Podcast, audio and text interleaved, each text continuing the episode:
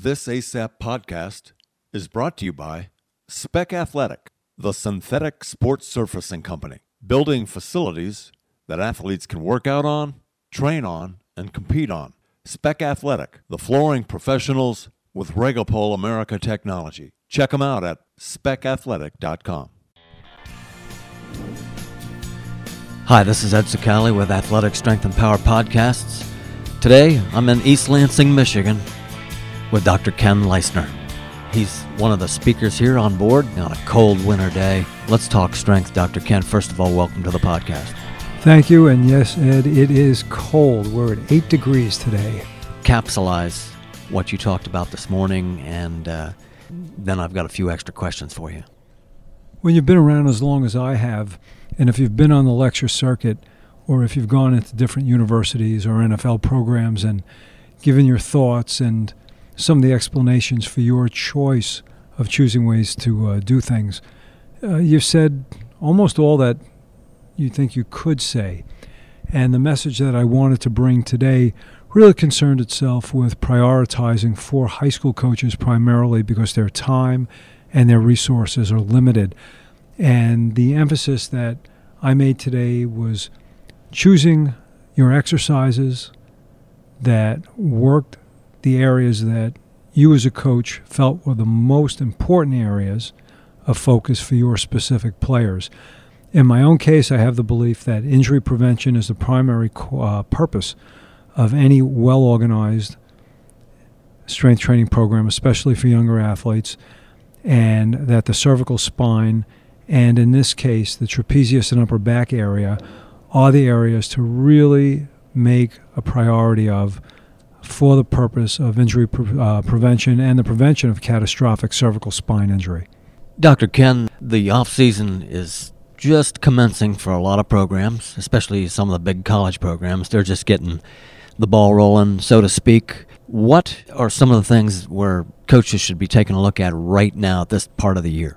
I think that what a lot of coaches do is uh, put research into their program, decide what they can do, what they can teach, and implement the program. I, I think there's not enough individual evaluation to see which players came through the season injured, which players uh, demonstrated deficiencies uh, physiologically in certain areas that need to be improved, and then uh, putting uh, an individual emphasis on their standard program or what I'll call their regular day to day training program so that these areas of weakness, these areas that need a little extra attention, either for the player's development, maturity, or injury rehabilitation purposes, is addressed.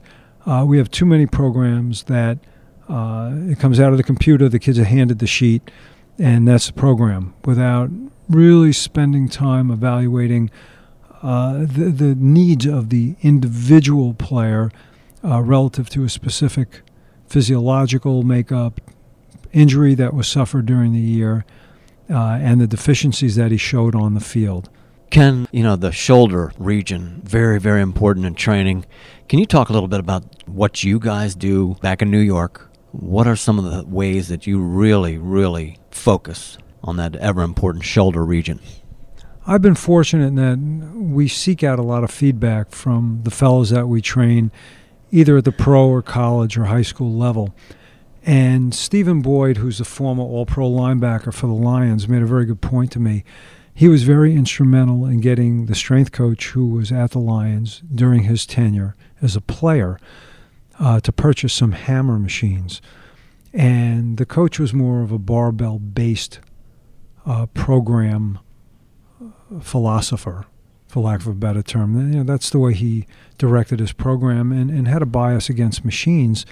Uh, but as Stephen explained to him and explained to me, by the third game of the season, as a middle linebacker, he could not lift a barbell or a dumbbell, and this really could not do anything to maintain strength in the uh, upper extremities of torso because he could not handle the implements. His shoulders were so just so sore and so inflamed from the chronic uh, contact and from the constant hitting that he needed to use some form of guided or supported resistance that would allow him to train the area but would not put additional stress on the shoulder. Uh, I think that as an old barbell guy uh, who happens to like the overhead press for a number of reasons is one of the basics in our program. Uh, we have always placed a lot of emphasis on it, and we do, but I have been more open to doing a lot of uh, what we'll call isolated or uh, unilateral work, single joint movements, specifically for the shoulder, because it's a more efficient way to strengthen and rehabilitate weaknesses in the area. So that our shoulder work, for the most part, all the pressing is done with a parallel or palms facing each other grip because there's less rotation in the humerus, giving the rotator cuff uh, less opportunity to be impinged or inflamed. Uh, we stress that aspect of that, uh, of that uh, of the exercises. And if there's one addition that we've made in the last couple of years, that's winter conditioning that includes more dumbbell lateral raise, dumbbell front raise type of movements. And uh, we do use bands for some lateral raise and front raise movements and for some rotational movements because it's just a more efficient way to do it. And uh, that, that's one of the ways we address the shoulder area. And we also include the uh, trapezius muscles as part of that shoulder area. I know a lot of coaches don't consider the traps as part of the shoulder, it's a separate thing or it's considered upper back. And while there's truth to the statement, because any of your pressing movements involve rotation of the scapula or shoulder blade, and that's a function of the traps, uh, we focus a tremendous amount of work on that area, especially in the off season. Ken, this this clinic here is really focusing on football and, and strength training for football, how to get stronger for football. Everybody wants more speed nowadays. We've heard about that all morning. Everybody wants a faster athlete. And I think one of the points that's been lost, the uh, original purpose of strength training for football was to get guys bigger and faster.